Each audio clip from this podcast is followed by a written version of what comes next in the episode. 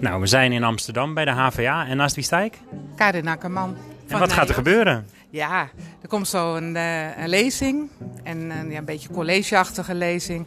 Met informatie over uh, ja, de Europese Unie, Europese verkiezingen, Europees Parlement. Ja, want jullie zijn een organisatie, organiseren natuurlijk van die bijeenkomsten Ja. als het weer verkiezingmoment wordt. Ja, dat klopt. Wij zijn al twee maanden zijn we op tour. Eigenlijk bij, door heel Nederland. Bij de Europa Direct in, in, instellingen en nu in Amsterdam op bezoek. En, bij de HVA, bij Floor. Want Floor is natuurlijk de plek Ja. waar dan echt een Ja. goede lezing gehouden kan worden. Ja, wij worden hier heel gastvrij ontvangen. En er komen straks heel veel jonge mensen om te luisteren. Ja, Ja, er ligt hier ook een vloerbedekkingje, er ligt een heel leuk tapijtje. En er zijn wat sprekers, maar wie worden er eh, vandaag... eh, ja, wie zijn er? Eh, als sprekers, ja. We hebben de, de, de voorzitter van het Europa Direct Centrum, NetDem, in Amsterdam. En die gaat zo spreken, dat is Josien Pietersen. Dan krijgen we Henk Oonk, voorzitter van NIOS. Het Netwerk voor Europese en Internationale Oriëntatie in Onderwijs en Samenleving. Goed hè? Ja. En dan eh, volgens mij eh, Walter Blankert, die is Ja. er ook aanwezig. Ja, die is van NIOS en die gaat een lezing houden. En ja, die doet dat al jaren en die heeft ontzettend veel kennis. En die komt ook uit het onderwijs, dus die weet precies hoe die dat eh, naar voren kan brengen. En hoeveel mensen verwacht je? Want er is ook van tevoren ingeschreven via de site, hè, natuurlijk. Dus, Ja, er zouden 50 mensen komen. Dus dat is een mooie opkomst. En dat zijn meestal studenten, denk ik. Toch uit de HVA natuurlijk. Ja, ik denk het wel. Want eh, wij, wij gaan het, het Nederland door en hebben ook vaak eh, gewoon mensen in het, eh, het algemeen, niet zozeer uit het onderwijs. Maar hier is echt op het onderwijs gericht. ja. Ik zie een paar mooie brochures, folders. Ja. Ik zie ook wat Ja. Europa voor mij doet, natuurlijk de flyer, een brochure liggen. En ik stem deze keer, want dat is natuurlijk de campagne van de EU. Ja. Europese parlement gaat het om. Maar ja, wat weet je over het Europese parlement om te zeggen? Natuurlijk, ga nu daar gewoon op stemmen. Ja, eh, ik, ik, ga, ik, zou zeggen, jouw eh, toekomst wordt bepaald voor een heel groot deel in Europa. En eh, nou, ik zou bijna zeggen, iets van 60% van onze wetten worden in Europa gemaakt. Dus ja, je kan eigenlijk er niet omheen. Dus het is belangrijk dat jij aangeeft op wie je wilt stemmen en, en wel- welke richting Europa op moet volgens jou. Ja, een leuk feitje is dat vandaag natuurlijk 9 mei 2019 100 jaar vrouwelijk stemrecht is, kiesrecht. Ja, ook nog. En dat wordt gevierd ook in Groningen en alles. Ja. Maar eh, dan hebben we ook natuurlijk over het feit dat je Europese Unie recht hebt en stemrecht. Hoe lang eh, is dat al dat het kan en dat het bestaat? Ja, dan stel je me nou een vraag waar ik niet eh, onmiddellijk antwoord op geef. Maar dat had ik ook niet. Ik weet, dat weet ik even niet. Wat wel grappig is, ik kwam net twee Deense jongens tegen en die gingen googlen. En Ja. in Denemarken waren ze veel eerder met de vrouwenrechten. Ja. Stemrechten, kiesrecht. Ja. Het scheen eh, iets van 11 jaar eerder te zijn of zo. 2008 of zo, of eh, 1908 al. In 1908. Ja, wij, wij zijn natuurlijk vanaf 1919 eh, stemrecht voor vrouwen in, in Nederland. Maar zeg maar 11 jaar eerder of zo al. Ja, in Denemarken. Ja, we moeten het even in kaart brengen hoe dat in Europa is geweest natuurlijk. Maar Denemarken was eerder. Misschien is België iets later dan Nederland geweest. Maar dat, dat, is natuurlijk wel te vinden. Een onderwerp op zich zou ik haar zeggen. Ja, dan moet je even induiken. Maar hoe is het voor jou als vrouw? Want je gaat wel stemmen natuurlijk. Ik ga altijd stemmen op alle verkiezingen. En 23 mei. ja, 23 mei in Nederland. Dus ja, dan, eh, dan gaan we overal heen natuurlijk. En dat is ook wat we eigenlijk willen bereiken met deze lezingen. We vertellen veel, we geven veel informatie over Europa. En dan zie je vanzelf wel, zonder dat wij dat gaan promoten, dat je mee moet doen. Ja, ik stem dan in Alkmaar, mijn eigen stad. Maar je kan ook overal stemmen, dacht ik, hè, nu. Ja, je kan nu overal stemmen. In alle stemlokalen, net als bij de Nederlandse verkiezingen of voor, voor onze Tweede Kamer of voor de provinciale staten. Maar stel dat ik nu in Parijs ben, zou ik dan ook voor de EU nog gewoon WP... Ja, gewoon- allemaal, overal kun je stemmen. Dus Geweldig, hè? dat is wel heel mooi. Ja, fantastisch. Dat is heel anders dan die eh, regionale of dat waterschapsgebeuren. dat je dan echt in je gemeente moet stemmen. Eh, ja. Maar dit gaat natuurlijk over Europa. Hè? Als je gaat stemmen, dan ga je natuurlijk in ja. Europa stemmen. Dus maakt het ook niet uit waar je stemt. Nee, en, en wij wonen allemaal in Europa. Sterker nog, wij zijn Europa. Dus ja. Nou, als ik een ticket had, ging ik naar Denemarken. En dan ging ik daar natuurlijk vragen over hoe het met de vrouwen zit en het kiesrecht. Maar Ja, ja. het is hartstikke leuk om in Europa natuurlijk te stemmen. ja, als ik mee mag, dan eh, hoor ik het wel. Ja, dankjewel.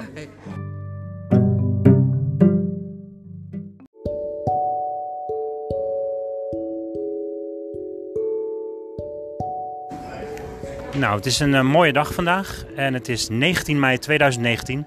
100 jaar stemrecht voor vrouwen. Maar ook een mooi moment om even stil te staan bij wat er in Europa gaat gebeuren met de verkiezingen, 23 mei. En naast wie zit ik? Eh, ik ben eh, Clyde Moer, Clyde Mizier. Ik ben docent in Business Studies en Ethics aan de Hogeschool van Amsterdam. En vandaag gebeurt er hier iets moois bij Floor, hè, vandaag?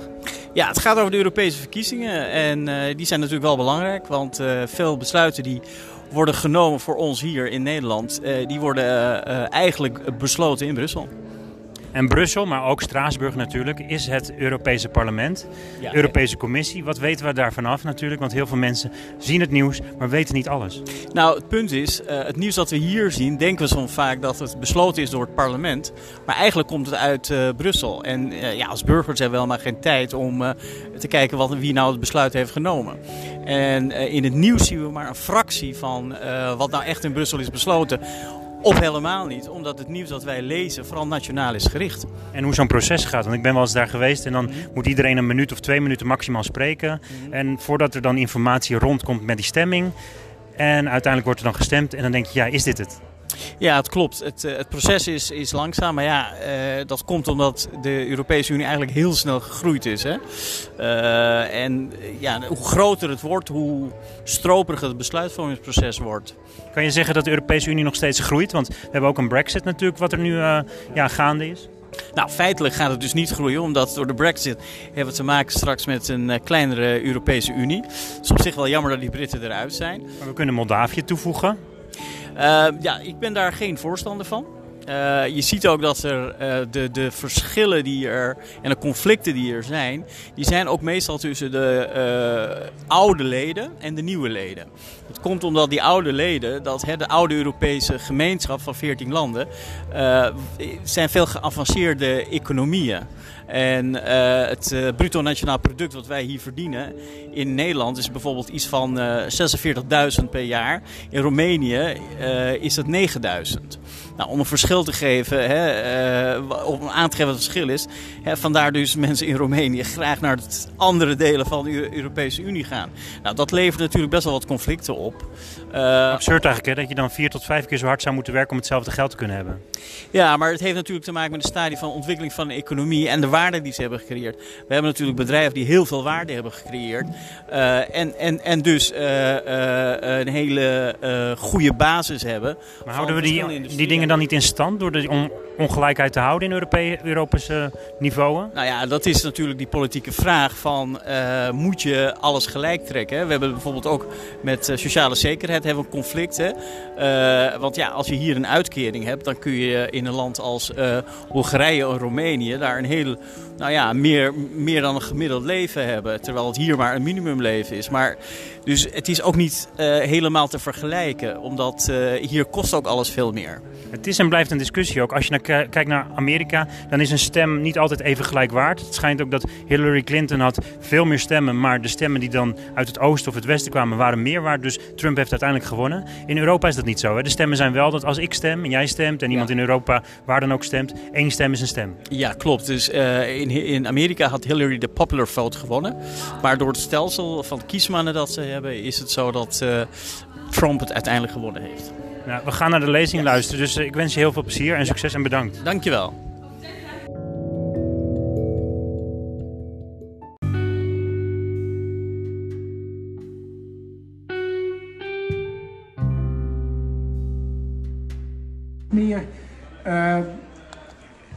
En uh, Anja Hazekamp van de Partij voor de Dieren ook een ex-Kamerlid.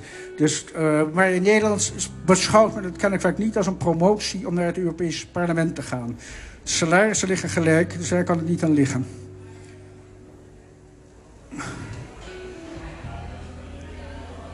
En hier nog een aantal, ja, Twanemonders, als u dat gaat uh, googlen, dan moet u oppassen, want er loopt nog een andere Twanemonders los, een soort het is voornamelijk in het nieuws als belastingfraudeur. En dat is deze dus niet. Het zou heel onjuist zijn om deze Twanemanders daarmee te associëren. Uh, nou ja, denk, mijn inschatting is uh, dat hij geen, de kiesdrempel niet haalt. Uh, dat kan natuurlijk fout hebben. Dirk-Jan Epping die uh, is een redelijk bekend publicist. Heeft ook al uh, vijf jaar voor een Belgische partij in het Europese parlement gezeten. Dus heeft er nodige ervaring. Heeft er een heel koddig boek over geschreven... waar hij alles een beetje belachelijk maakt. Maar dat is dus geen reden voor hem om nu zich niet weer kandidaat... voor Forum voor Democratie te stellen. Vorig jaar was hij nog... Um, kandidaat voor de VVD. Nou goed, uh, voor Democratie is een nieuwe partij. En hij zal kennelijk van overtuiging veranderd zijn. Want hij zei altijd, ja, Europa is wel een, uh, heeft rariteiten, maar het is wel onmisbaar. Nu heeft hij een ander standpunt, dat Europa best misbaar is... als dat per referendum bepaald wordt, tenminste. Anders, nou goed, doet wij er niet toe. Maar je kunt... verschillende van zijn boeken kun je voor een paar euro kopen online. hoe heet dat? Um, een e-book. Uh, ja, nee, ja, de partij Volt... De verwacht ik dus ook dat ze de kiesdrempel niet zullen halen. Het is allemaal goed bedoeld, maar het gaat ook uit van de misvatting dat de andere partijen niet Europees zouden zijn. Als je één Europese partij hebt, is het de oude CDA. Uh, in de fractie klopt het niet helemaal, maar de Europese CDA, dat is een zeer hecht gezelschap van christen-democratische partijen uit alle Europese landen. Dus wat dat betreft brengt Volt niet zo heel veel nieuws. Oh ja? Oh ja. Zeg maar, CDA is zeg maar uh, van alle landen uh, gaan ze naar het Europees Parlement. En Volt doet juist het tegenovergestelde. Die gaat van het Europees Parlement. Die heeft dus is Europees begonnen en toen naar de landen toe gegaan. En dat is een beetje het verschil tussen Volt en het CDA. En dat is zeg maar de basis.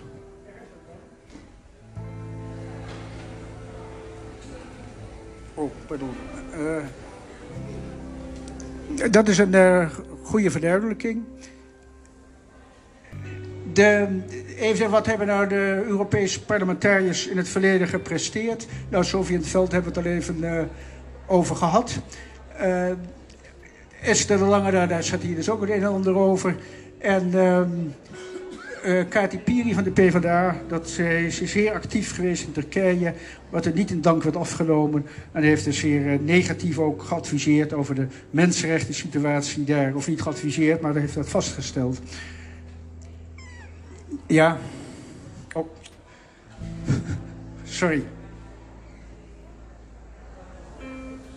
Uh, ja, mevrouw uh, Sargentini van GroenLinks... die heeft hetzelfde gedaan wat mevrouw Piri van Turkije heeft gedaan. Ook daar de zaak onderzocht en een zeer negatief rapport uitgebracht.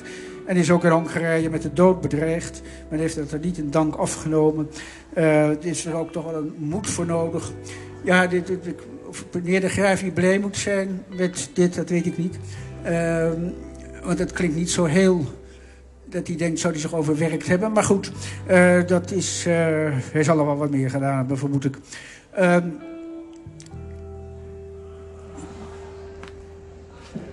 nou.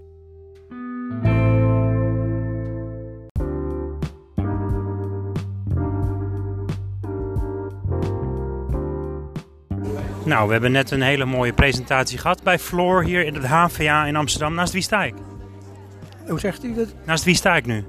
Oh, Wolter Blankert. Uh, vroeger bij werkzaam bij het Europees Platform. En uh, zit nog steeds bij het Blad van Maatschappij, die ik ook al over Europa in schrijf. Hoe vond u het gaan, de presentatie zo uh, hier in de AVA in Amsterdam? Nou, het was een leuk publiek. En ik had zelf het eind... het was een beetje jammer dat de filmpjes uitgevallen zijn. Want dan ga je toch een beetje de tijd vol praten. Maar ik was er allemaal al toch wel tevreden. Ja, ik vond het eigenlijk wel, wel redelijk gaan. Ja, er was even een digitale issue met de laptop misschien, maar ik stem deze keer.eu is duidelijk op het scherm te zien. Uh, er waren duidelijk een leuk videootje ook en dat soort dingen wel te zichtbaar. Dus. En uh, Kahoot, u heeft ook Kahoot gebruikt? Ja, dat was mij de eerste keer. En ik heb het weer geleerd, maar dat kun je natuurlijk beter vooraf leren. Dat je dan niet te veel er doorheen moet gaan vertellen. Want men is gewoon eigenlijk met een soort wedstrijd bezig. En dat is net als de, de verscheidsrechter een kwartier nodig heeft voor een beslissing. De volgende keer eh, werk ik eerst het af voordat je weer een lang verhaal gaat vertellen. Ja, mensen verwachten toch een bepaalde snelheid met dingen. De presentatie is op een bepaalde manier opgebouwd. Uh, waar heeft u het over gehad vandaag? Nou, dat was eigenlijk wel duidelijk over de Europese verkiezingen met daar dat tevens al bij, omdat het verlengde daarvan de, de, het bestuur van de Europese Unie. Maar goed, daar maakt natuurlijk het parlement een belangrijk onderdeel van uit. Ja, u heeft wat inzicht gegeven over welke kandidaten er zijn, spitsenkandidaten ook, en hoe er gestemd wordt. En uh, wat natuurlijk ook de waarden zijn uh, vanuit uh, het huidige, hoe, hoe, er in de geschiedenis gestemd is. De opkomst ook, een beetje kijken naar wat er veranderd is. In, is er veel veranderd? Nou ja, dat is zo goed uit de verf gekomen. Dat, uh, vijf jaar geleden waren de verkiezingen ook al spannend. En het enorme succes van uh, UKIP vijf jaar geleden, dus van de Brexit-partij, uh, heeft eigenlijk geleid tot het referendum in Engeland. Dus in feite tot de Brexit. Uh, ja, of iets dergelijks ook op grond van deze verkiezingen zal voordoen, dat, dat valt moeilijk te zeggen. Maar ook Marine Le Pen heeft vijf jaar geleden enorm gewonnen, waardoor de positie van een landen werd ondergraven. en die is dus heel spannend tussen Macron en ehm, Le Pen. In zoverre zijn dus die Europese verkiezingen wel degelijk enorm beslissend soms. Het Europese parlement bestaat al een tijdje. U heeft al behoorlijk wat vaker keren natuurlijk gestemd. En verandert u nog in stemgedrag? Uh, nee, ik stem eigenlijk heel vast de Partij van de Arbeid. Hoewel ik het uh, politiek helemaal niet mee eens ben. Maar uh, ik weet ook echt niet een veel alternatief. wat ik dan veel beter vind. Ja, wat lijkt er nog meer op dan natuurlijk? Want je hebt de Groenen, je hebt de Partij voor de Dieren. Dat gaat wat meer richting de milieu en dergelijke. wat past het beste bij u persoonlijk? Welke standpunten? Ja, dat valt moeilijk. Dat je, ik vind GroenLinks gewoon te weinig links meer. Dat is helemaal op het. Um, daar heb ik in het verleden wel op gestemd trouwens, op de PSP dan. Um, maar dat ze te, veel naar groen zijn doorgeschoten. En ook. Um, ja, juist dan daardoor helemaal ook een linkse programma uit het zicht lekker verloren. Omdat er dus heel weinig wordt nagedacht over uh, dingen die echt effectief zijn en die ook uh, de inkomensongelijkheid niet vergroten. Ja, want u bent dan verschoven van GroenLinks naar Partij van de Dieren, of Partij van de Arbeid misschien, maar nog wel een linkse kiezer. Dus dat houdt in dat u zich wel bezighoudt met sociale zekerheden, dat soort zaken? Ja, dat is wel de basis van de Nederlandse maatschappij. En in Nederland zijn de verschillen natuurlijk ook veel minder extreem dan wat vaak veel uh, doen voorkomen. Maar ook de VVD wil natuurlijk echt de sociale voorzieningen niet afschaffen. Ja. uh, dus in Nederland zijn de scherpe kanten toch vaak af van het politieke debat. Uh, en dan zit je met PvdA dus eigenlijk in het midden. Hè. Zo links is de PvdA natuurlijk niet. En dat is natuurlijk ook een het grote bezwaar dat ze de oorspronkelijke kiezers helemaal zijn kwijtgeraakt.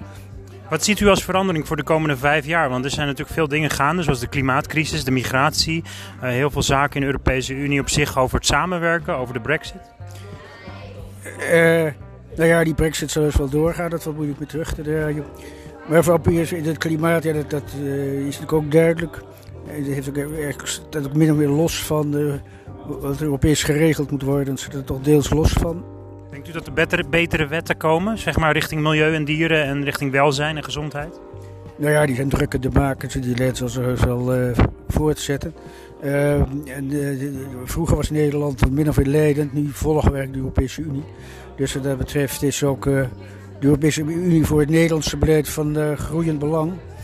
Ehm, maar ook de tegenstelling tussen Noord- en Zuid-Europa en West- en ehm, Midden-Europa, dat kan ook nog wel eens uh, uh, tot een ontploffing komen. Dat Italië laat zich heus niet aansturen uh, vanuit Brussel wat het begrotingen zo betreft. Een spannende tijd, 23 mei, dus nog 14 dagen en dan mogen we stemmen. Het is vandaag sowieso de dag dat er 100 jaar al lang geleden de vrouwen het recht kregen om te stemmen. Hoe kijkt u daarnaar? Ja, is natuurlijk zo vanzelfsprekendheid dat je kunt niet meer voorstellen dat het ooit niet zo was. Dus ja, je, je kunt alleen maar antwoorden dat is goed, maar wel laat dat dat toen gebeurd is. Maar uh, ja, ik bedoel, niemand zal er enige kanttekening mee bijzetten. Hè? Dat is... Was u ervan bewust dat er in andere landen dat tien jaar eerder was, zoals in Denemarken? En dat het eigenlijk in Nederland toch een stuk beetje later is uh, ontstaan? Nou, daar ben ik het helemaal niet mee eens. Want uh, in België was het was in 1946, geloof ik. Uh, ja, Scandinavië loopt bijna altijd voor. Althans, na 1900 op Scandinavië altijd voor. Maar ehm, uh, ook uh, Frankrijk was ook later dan Nederland. Engeland was later. Dus uh, Duitsland is natuurlijk doordat ze de republiek uitriepen na de Eerste Wereldoorlog was eerder dan Nederland. Maar, maar dat is één jaar verschil of zo. Maar Nederland liep het helemaal niet achter. Uh, ja, behalve dan dus bij een paar uh, Scandinavische landen. Noorwegen en Nieuw-Zeeland. Nieuw-Zeeland was het eerste land. En uh, Noorwegen geloof ik het tweede. Maar Ja, nee, Noorwegen, Denemarken zijn natuurlijk wel wat koplopers, zegt u Scandinavië. Als je nu kijkt naar het stemrecht, want er zijn de waarden van je stem, dat is wel gelijk. Hè? Want in Amerika is dat heel anders. Dan is een waarde van een, een Oosterse, Europese of wat dan ook. Of wat, iemand anders heeft één stemwaarde en in het, het Westen is het minder of meer. Ja, dit, daar geloof ik niks van. Dus ik, dat snap ik ook niet. Ik, bedoel, ik heb er nooit van gehoord, dus ik kan er niks zinnigs over zeggen. In Amerika, je moet je laten registreren, dat hoeft in Nederland niet. En dat is vaak een rem. Maar voor degene die stemt, zijn bij mijn best te weten ook in Amerika alle stemmen gelijk. Alle uitgebrachte stemmen. Dank u wel.